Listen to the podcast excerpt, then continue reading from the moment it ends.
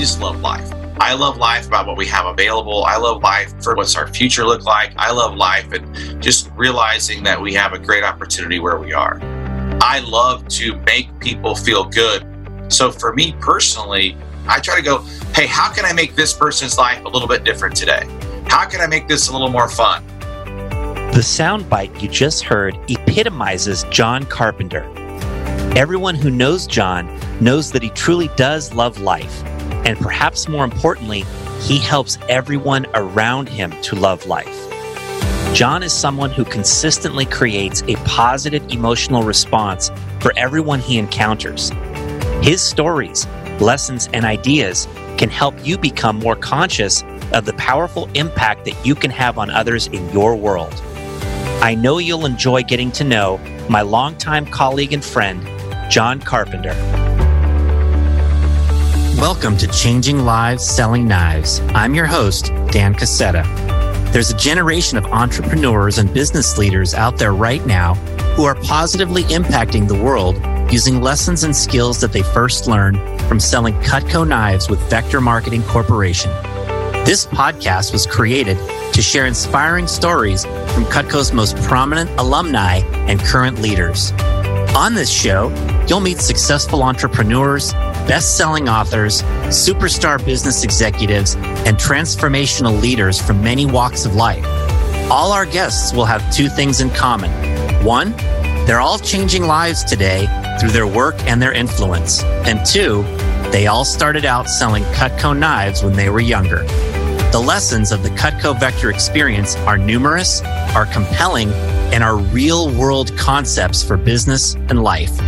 Through hearing real life stories and hands on experiences, you'll gain insights that can help you in whatever it is that you do in life. Thanks for pressing play. Let's get on with today's episode. Hello, everyone, and welcome to the podcast today. My guest is one of the most well liked and well respected leaders throughout the Vector Marketing Cutco sales organization, Mr. John Carpenter, our Texoma division manager. Uh, John has been in the business since 1987. In fact, his very first year, he was the number one sales rep in the entire company. The following year, he became a district manager in 1988, has developed many illustrious individuals in the company uh, throughout his career. He became a division manager in 1991. He was originally in Houston, relocated to Dallas three years later. And John is one of the highest producing field managers of all time in the company. Recently was the recipient of our company's $100 million award for producing over nine figures in Cutco sales in his illustrious career. Very notably, also, John married his sixth grade sweetheart, not when they were in sixth grade. That wouldn't be good. But uh, he did marry his sixth grade sweetheart, Monica, and they have been married for 34 years and have two children who have both sold Cutco. This is going to be a great interview today. I've been looking forward to this one for a long time. John Carpenter, thanks so much for making the time. My pleasure, by the way. I'm excited to be here. Yeah. All right. Well, let's uh, let's find out a little bit about you. And I think uh, what a lot of people would love to hear is some of the personal details about about John Carpenter, about you before you were with Cutco. So your path to starting in Cutco was a little different than than most, and I would just love to hear a little bit about uh, your background before you got into working with Cutco and Vector.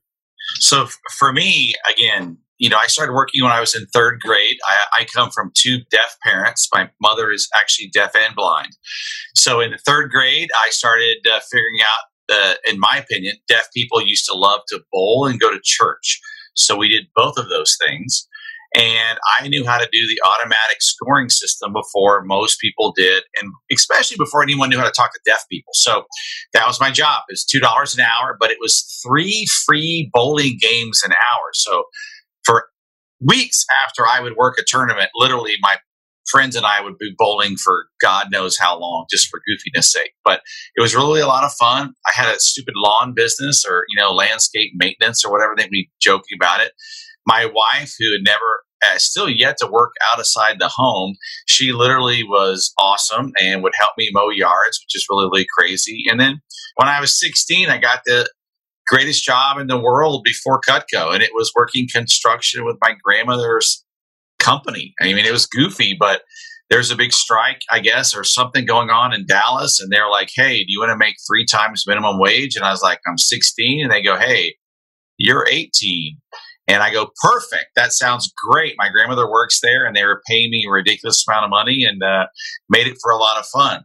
But it was also very challenging as far as the job goes, as far as like the hard work. But so many people told me I would be so great at the construction job. And they explained to me like their hours and their work ethic and the things that they did. And it really, really scared me, honestly. Like theoretically, it scared me straight. And what I mean by that is, the top people in the company were not earning or had the flexibility to move up like I thought I would want to in a dream job. And that's, you know, for me, I worked at a bank, I worked a little bit of real estate, but Cutco was that dream job in 1987.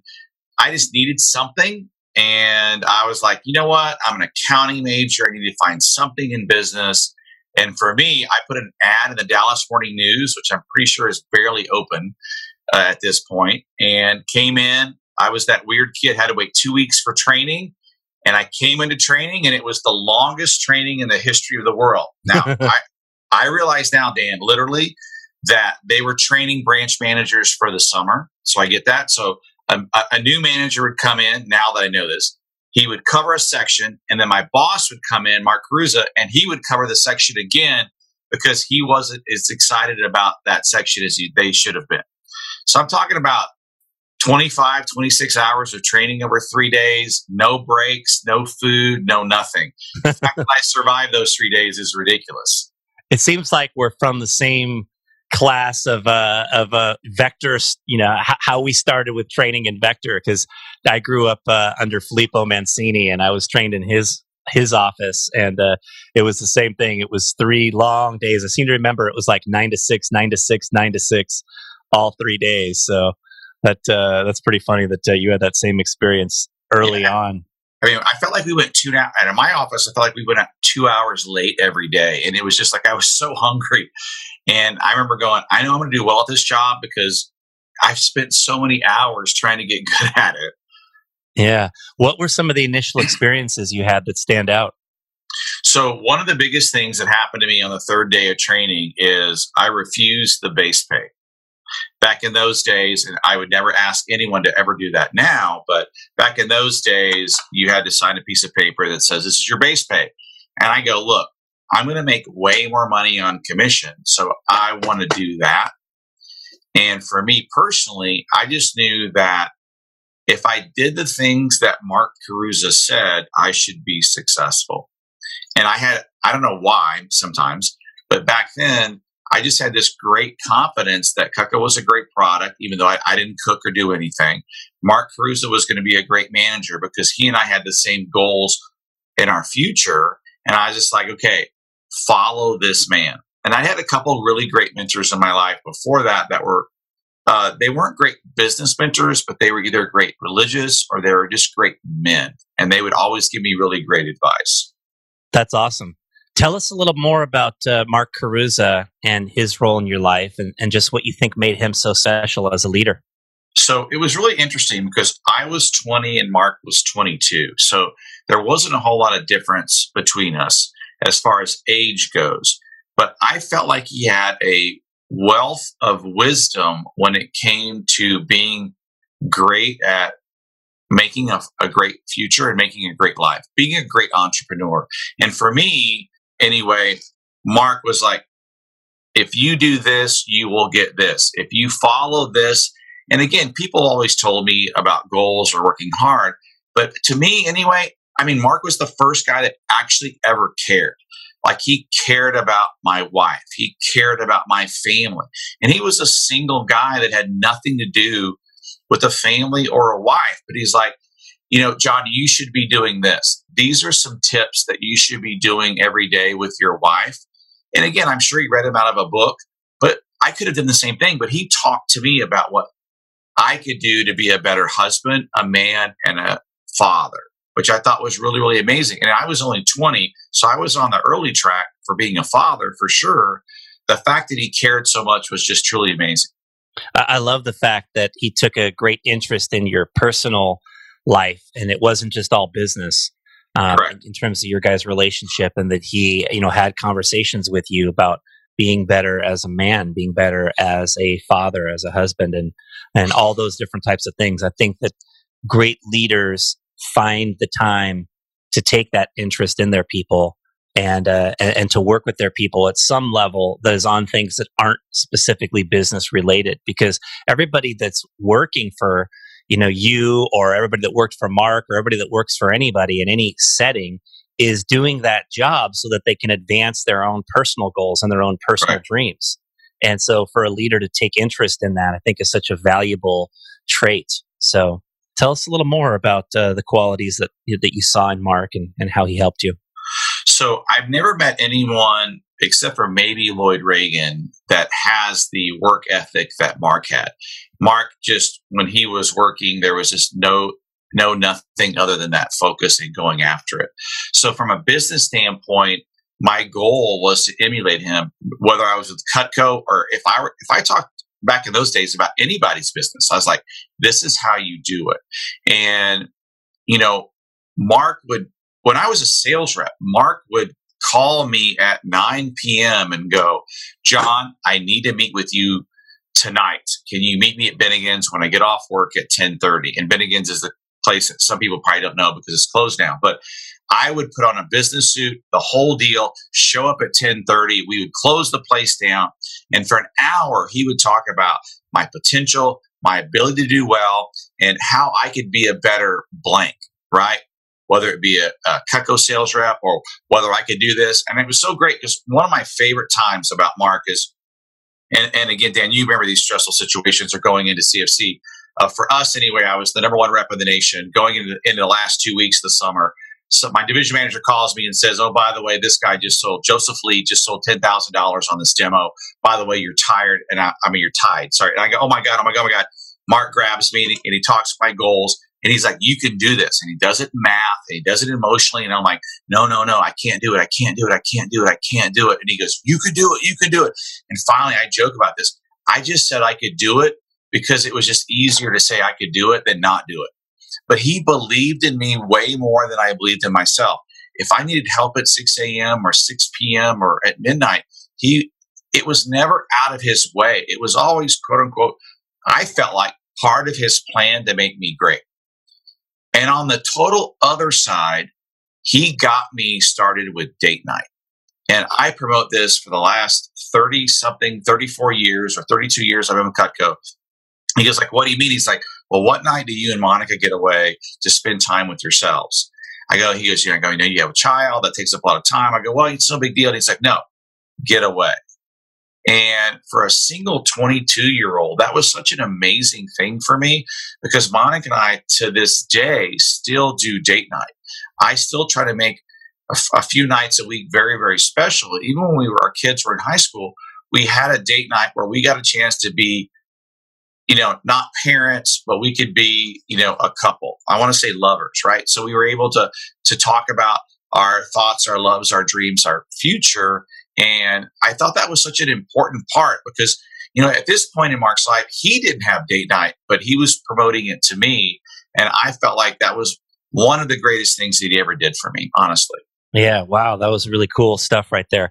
I love how you were you referred to Mark as a someone who you wanted to emulate, mm-hmm. and, and I do think that is one of the things that we all need in our lives is who are those mentors that we want to be like, that we want to sort of live up to in our lives. And, and for me, that's, that's been Bruce Goodman for, you know, most of my mm-hmm. career that I've just always wanted to emulate and be like him and, and, uh, and exhibit a lot of the same traits and qualities that I, I've seen in him. And, and the fact that, uh, you know, Mark believed in you so much. Um, everybody has self doubt. It's like one of the most normal things to have for anyone in life. We all have self doubt. And for most people, it's hard to overcome that by yourself. For most people, we need somebody else in our life who can tell us, yes, you can do that. I believe you can do that. You know, let, I'll help you. Let's make it happen. And, and for a lot of people, that person doesn't ever show up in their life. But uh, for, you know, for some of us who've been fortunate enough to work in Vector, we've been able to be around people who are like that for us. uh, and who help us. And I know that you are that person for so many others now, John. Thank you. And uh, that that's a cool thing that uh, that you mentioned about Mark.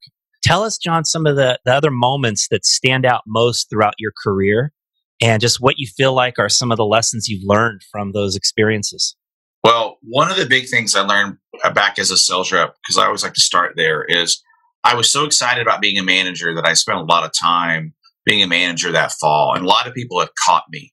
And Mark just really got me again and really believed that the things that I could do were possible and they could happen. And on the 13th hour or the 23rd hour, sorry, uh, literally, I got a chance to win the national championship. And that was really, really great.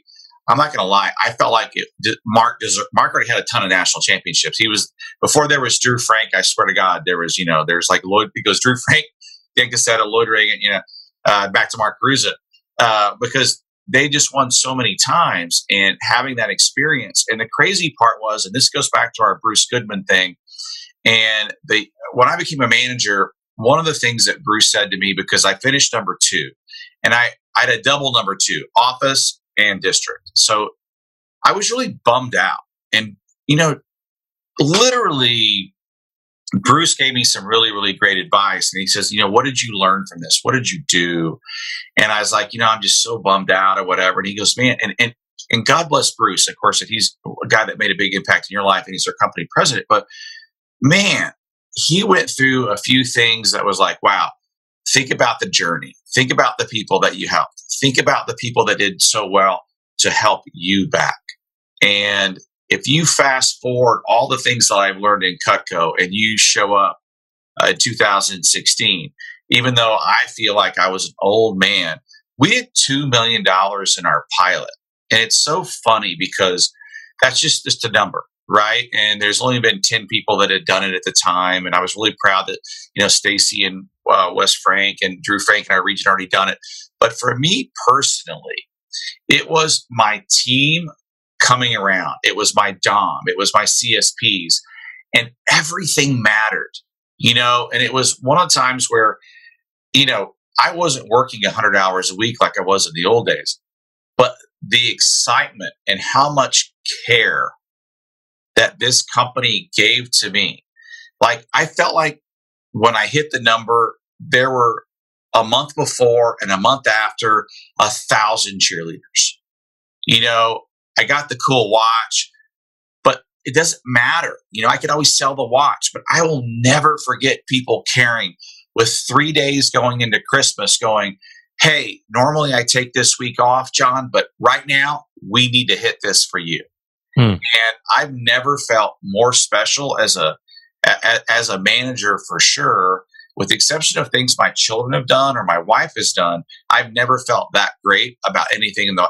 You could have punched me in the gut, and I would have still smiled for another month. I was that happy. And again, the number was one thing, but the commitment and the things that people did to help me was the greatest feeling in the entire world. Yeah, wow. So that that was a great great example of that $2 million year there in, in, in 2016 in your office. Um, I, I want to take you back to your first summer as a DM because in that summer, I know that you developed some pretty amazing people. And in particular, there was Brad Britton, who yeah. came out of that summer, Catherine Hopkins. Randy Metter. Yeah. Right? some of the real leaders of, of uh, vector sales back in those days grew out of your office that very summer. You know, what, what can you remember about that first summer as a manager? So it, to me, that was funny because my first four weeks, I was just horrible, like just horrible. And Don Murath, as you know, uh, Don Murath and Mark had grabbed me and goes, basically WTF. You know what I'm saying? And like they grabbed me in the room. We thought you're going to do so much better. But what I found out though is I wasn't being John Carpenter. I was being Mark Caruza, a mm. six foot five strong guy from Philadelphia that could just, you know, he just he he just took over a room. And Dominic goes, "Why don't you just be John Carpenter?" And I remember leaving that conference, and it's really weird because back in those days, nobody sold more in August than they sold in June. God knows no one sold more in July back in the south and back in the Southwest days, right? Uh, compared to that. And man, I left that conference with a fear and I'm sorry, a fear from not hitting my goals for sure, but it was that excitement, was that enthusiasm that these guys believed in me. And I remember going back and telling Monica, and I was like, I'm not Mark Caruso. She goes, Of course not. I go, I'm John Carpenter. She goes, Okay. And I was like, I need to be me. I need to have more fun, be more exciting, have a blast. Let's do this, you know? And the funny thing about Brad is Brad worked his way. He did a PDI call. You talk about Catherine Hopkins, the number four branch in the world the next year. Brad took a PDI call. She's like, Hey, I'm here to quit, John. I'm so sorry. I got to quit. And Brad Britton goes, Hi, Catherine. How's it going? Good to see you. Yeah, how many jobs do you have now? Five jobs? No problem. You know, I mean, I really don't mind if you quit, but the reality is, if you could just do three more appointments, I'd really appreciate it. And that'd be really great. And of course, what happens? She sells like three galley sets on three appointments. She comes to the key meeting, she high fives me, goes, John, thank you so much. And I was like, huh? And Brad goes, Oh, sorry. I took the PDI call when you're in the restroom. Yeah, I got to do three more appointments. Isn't that great? And Liz goes, she came into the team meeting goes, I quit three of my jobs because I made more money on three appointments. Thank you so much for your love and your support. And it was always Brad Britton. It literally, I went to the bathroom back in the days of the landline. He was like, oh, she's great. Bam. and that's the power of Brad, too, by the way. Brad just has that way with people. And if anybody ever questions Brad's desire to help them be great, oh my God, go to Cutco Cares uh, I have a million things, of course, forever, but God, God, he's just so good with people. And he, he never puts himself first. He's always putting people first. And that's back, by the way, he was a sales rep. He was an assistant manager. He was a salesperson who started literally two months before, six weeks before, or whatever it was. It was awesome. Yeah. Wow. Well, well, these great sales reps that came out of that first summer, you know, they followed you, John. And I know that Brad has told me a story of being at the office. I don't know if it was training or if it was a meeting or something like that. And there was some kind of break where everybody wanted to go get some food and, and you guys were walking across the parking lot and everybody was just following you and wanting to be near you. And he said that you know he observed you. I think you might you might have gone to a mcdonald's or something like that. And he observed you interacting with the cashier and how you made that cashier feel in that normal everyday interaction. And and just the idea that you have an amazing reputation for uplifting other people who are around you. And i'm wondering you know what what do you think creates that? And, and how can other people capture a little bit of john carpenter into their own personality? Okay so full disclosure dan i'll be 100% transparent i am not an innovator i am a stealer of other people's stuff I'll be honest. I don't know if I've ever had a, an actual thought that didn't come from somewhere, you know, because I used, Mark Caruso said, Hey, why don't you listen to Zig Ziglar? And Zig Ziglar to me, I know he's passed away now, but he was just a simple motivational speaker from the Texas area. He ended up living in Dallas by the time that I started with Cutco. And he was just like, be positive. He goes, everybody that you talk to, whether they're the janitor or the CEO, be positive. And I love that fact. And what I found out is that anytime I talk to anybody in Cutco, why not be positive? First of all, why not picture the best? We have the greatest people, we have the greatest product, we have the greatest opportunity. But Zig Ziglar was the one that got me going But as far as people that aren't in Cutco. Mm. They go, every server, every person you come in contact, whether they're a minimum wage person or like you said, I said earlier, the CEO, he goes, how can you make their life better? And, you know, John Israel, who's literally one of the legends in the business and some guy I look up to, has an amazing book about uh, how he sent five thank you letters a day for a year. And I didn't know anything about that except for back in those days. I just try to go, hey, how are you doing? How's things going today? Ah, you know it's going to get better. Just simple things that Zig Ziglar would say. I would just, I got excited by that. And sometimes they'd look at you with that that blank face that said nothing. But for me personally, I was like, I feel better because I talked to this person. You know, I feel better because our conversation was going to be better because, or their day was going to be better because I was there. Definitely. You know, I feel grateful to have been exposed to Zig Ziglar at a very early age. And I certainly inhaled all of his audios way back then. And probably all of his books as well. And one of the things I remember him saying is, you know, when people would ask how you doing, and he'd say, "Super fantastic." But don't worry, I'll get better. Better, yeah. and I just think about how how that sort of an interaction makes somebody feel. You can't help but smile when you interact with someone in that manner. And it just seems like you have a way of interacting with people in that manner that just helps other people. You know, do, do you have other examples or stories of just how you have learned to interact with people or how you strive to uplift others and, and, uh, and really be a, be a, a beacon of light for other people? Well, first of all, as you know, and a lot of people that are listening, I just love life. I love life about what we have available. I love life. What's what's our future look like? I love life and just realizing that we have a great opportunity where we are. But there's simple things like using a person's name. You know, I think that's such a powerful thing. Looking people in the eye. I know people make fun of me, but I love over tipping. I love to make people feel good because I work with people that are servers that don't make anything. So for me personally, I always just, as goofy as it may sound sometimes, Dan, I try to go, hey, how can I make this person's life a little bit different today? How can I make this a little more fun? How can I make it more fun for me personally? Right? Uh, I laugh because Monica go, you know, you're really talking really, really loud, you know, and then some people are going, dude, you're talking really, really loud, you know, and I just, it's hard for me. You know, my daughter uh, gave me a, an amazing granddaughter, and yesterday Mimi was sleeping, and it was my job. She uh, was we were playing outside, having a great time, and I was like, James, don't wake up Mimi. Two seconds later, she's like, Mimi, and I know she was used to talking to me, and our and our conversations are so fun and exciting. And she woke up Mimi like that fast. I was like, don't wake up, Mimi!" you know, because that's you know that's her grandmother, and I, I, I, she looked so pleasantly sleeping there, and uh, the little baby was asleep. But you know, it's fun to have that as a goal, but it's also more importantly just to be natural and just you know, I I have downtimes like everybody else, but in general, I feel like I'm very blessed to have a job, to have the opportunity to be positive and exciting and make an impact on people's lives. Let's be honest. Yeah, it seems like that you have a spirit of gratitude for all the things you have in your life, and then also a spirit of generosity to want to help others experience a lot of those same successes, those same feelings, those same experiences that you have had uh, in your life. And I think that's a great combination that makes your personality so special and, and, and unique uh, among our circle. So great. Thank cool. Yeah, really cool.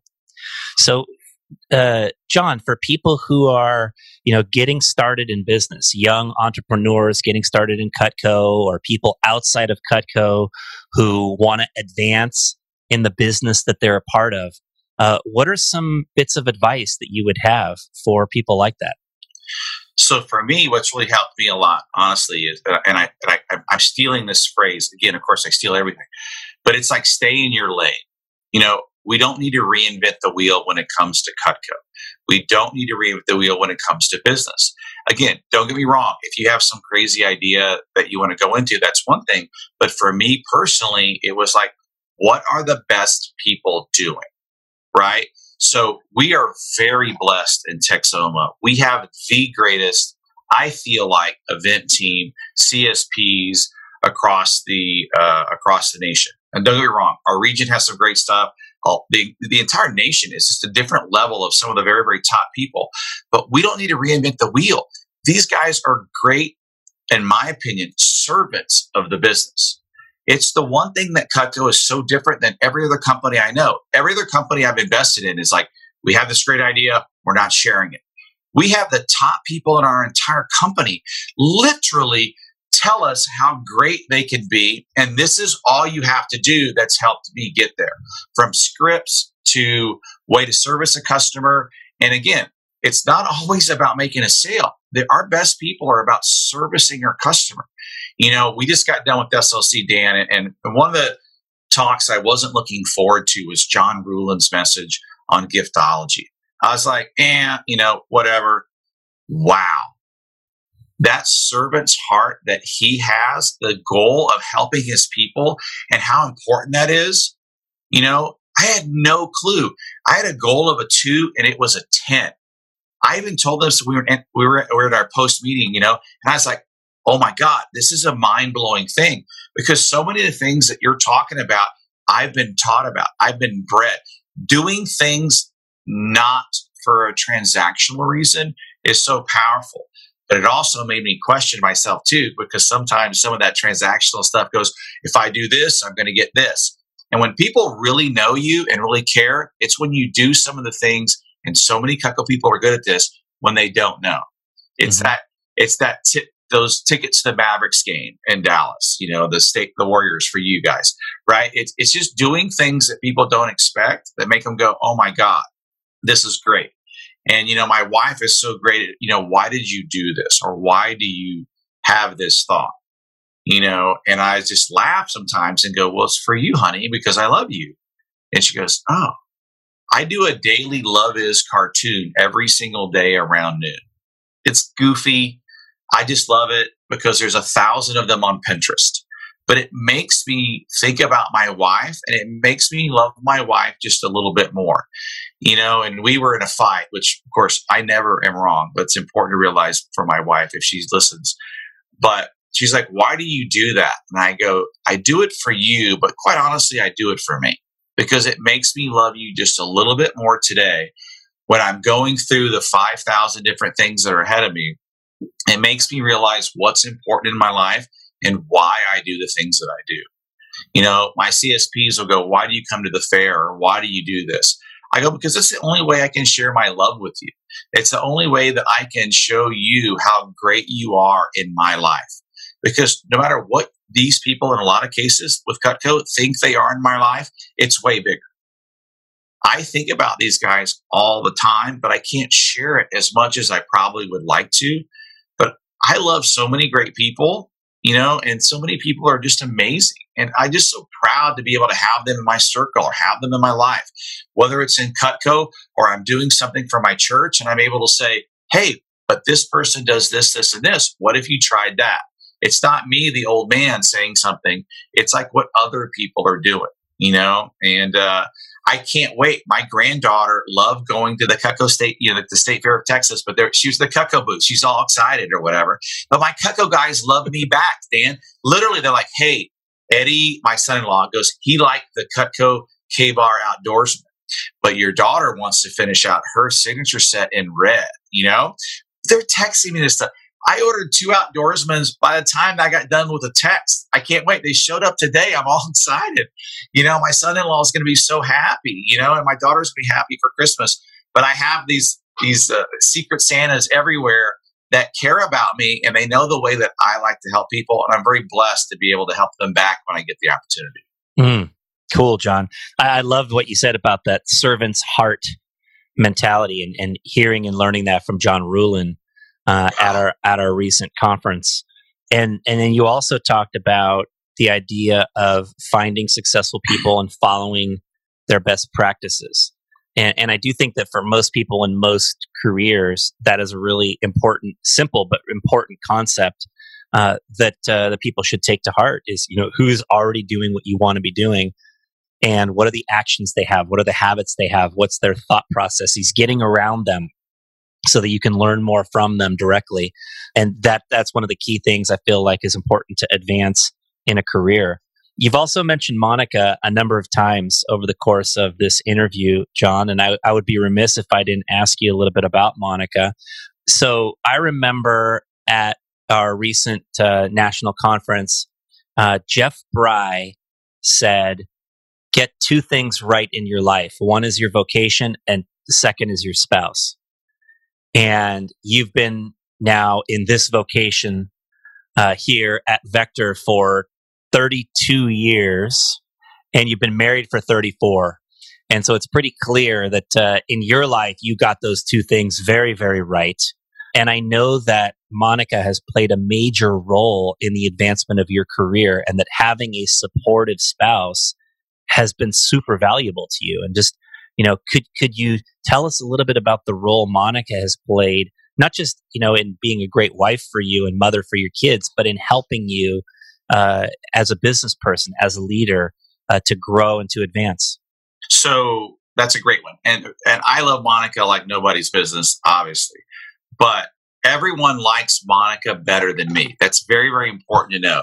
Anyone that spends five minutes with Monica is like, oh my God, she's so much better than John is. Okay. They don't say that, by the way, but they think it for sure because Monica has that spirit, that excitement, that love for people, love for everything, the love for my kids and my grandkids, obviously, but that she gives a crap about how my business is going and how things are going. And, you know, the biggest thing when Monica and I uh, were together as, and we started with Cutco, she was very, very positive and supportive for sure, right? So she let me do the things that I wanted to do. But what people don't remember, because it's been so long, when I was a new district manager and I was working a million hours a week, she would take the time to be positive and supportive for me, but would let me do the dad things when it came to Cutco that were fun and exciting.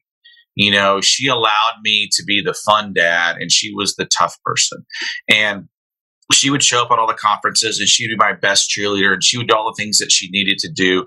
But the best thing she did for me was she had confidence in my ability and very, very committed to me being a success. And again, I don't know what different people think about compliments, but the best thing Monica has ever said to me one time was she made this thing that says, You're my hero. And I probably could have cried. Probably could have cried on this a million times. But she allowed me to have the future that as a family we deserved. And she allowed me to be me. And she was very supportive and positive, but she was also very honest you know, and I really, really appreciated that. I appreciated the fact that Monica cared about our future. And sometimes we'd have a question come up and she goes, Well, I knew that you were always the one for me and I knew you were always going to be successful. And there's so many times where I was like, Really? Why? And she goes, Honey, because you're you and you're me. And we have this funny saying that says, It's me and you and you and me, and that's the way it'll always be. You know, vocation's right, wife's right, you know, knock on wood, whatever I need to do, God has blessed me in that super, super way where I just figured it out, you know. And again, I'm just assuming for some crazy reason that she doesn't think she could do better because God knows she could.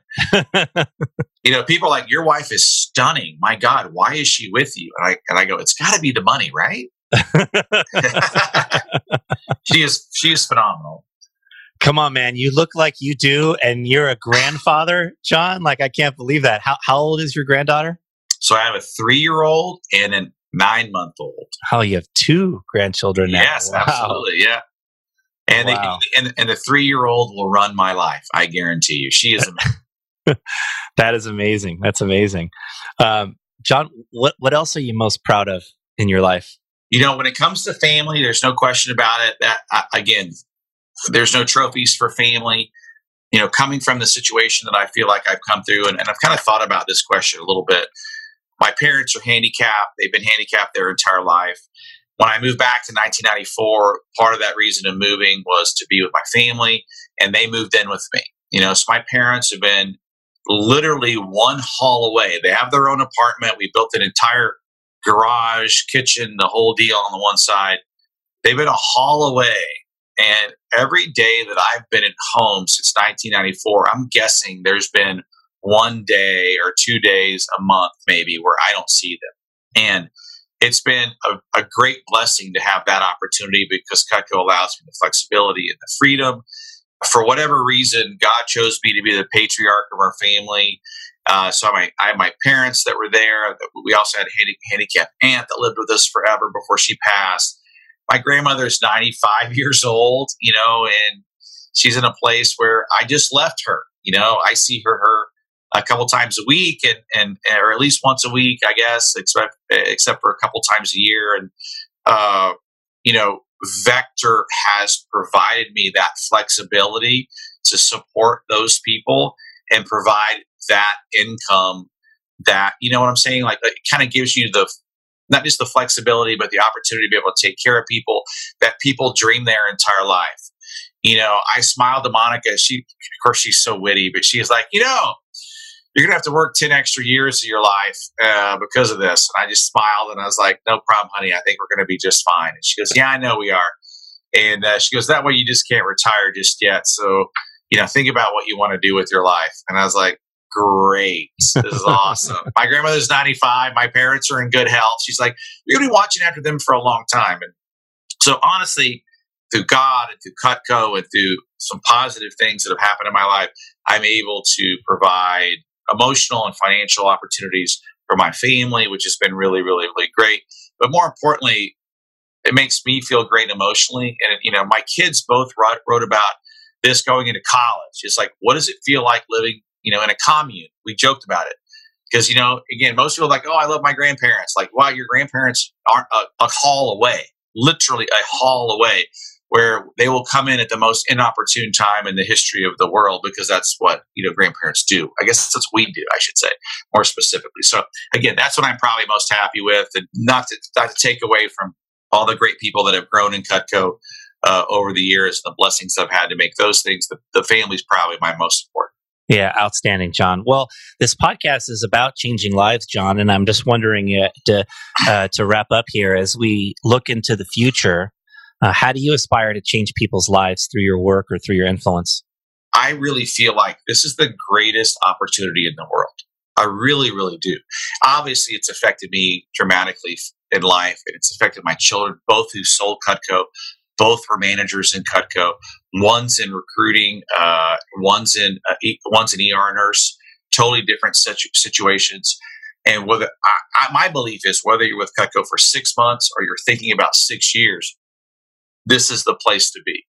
Let us get under your skin. Let us get into your heart. Let us get into your mind and let us show you 18 different ways to be successful.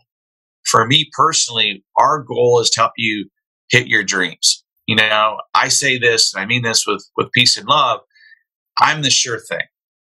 You know I'm saying? Whatever you want to do in life, I'm always going to be here. Right? I'm here with this job. I'm here with this opportunity you want to go do that internship and come back to me, that's okay. You know why? Because I'm going to be here for you no matter what. Let me help you, stealing Matthew Kelly, be the best version of yourself. Yeah, well, you've done that, John, for literally thousands of people over your career. Uh, you have a great life. Uh, you have great character and you're just an incredible role model for so many people. When I was trying to think of one word that would come to my mind when I thought of you. And the word admire or admiration wow. is what came up. Is like, I just, I really admire you, John. I think everyone that knows you does admire you uh, in a lot of ways. And uh, it's ironic that uh, you said, you know, Monica told you you're, that uh, you are her hero because uh, you are a hero uh, for so many people, both in this business and outside of this business who know you, John. So, uh, kudos to you for all the great stuff you've done. And thank you so much for your time here on the podcast today. My pleasure, Dan. Great. We'll talk to you later, John. Thanks, brother. I hope you all enjoyed John Carpenter, everyone. Uh, really cool that he had the opportunity to be impacted by a leader like Mark Caruza early in his life. And just want to reiterate the idea that virtually every person has self doubt. We all do. It's a natural tendency that everybody has, and it is difficult to overcome on our own. And what really helps is when there's somebody else there who can tell you you can do it. You can be successful. You can overcome this. You've got this. You're okay.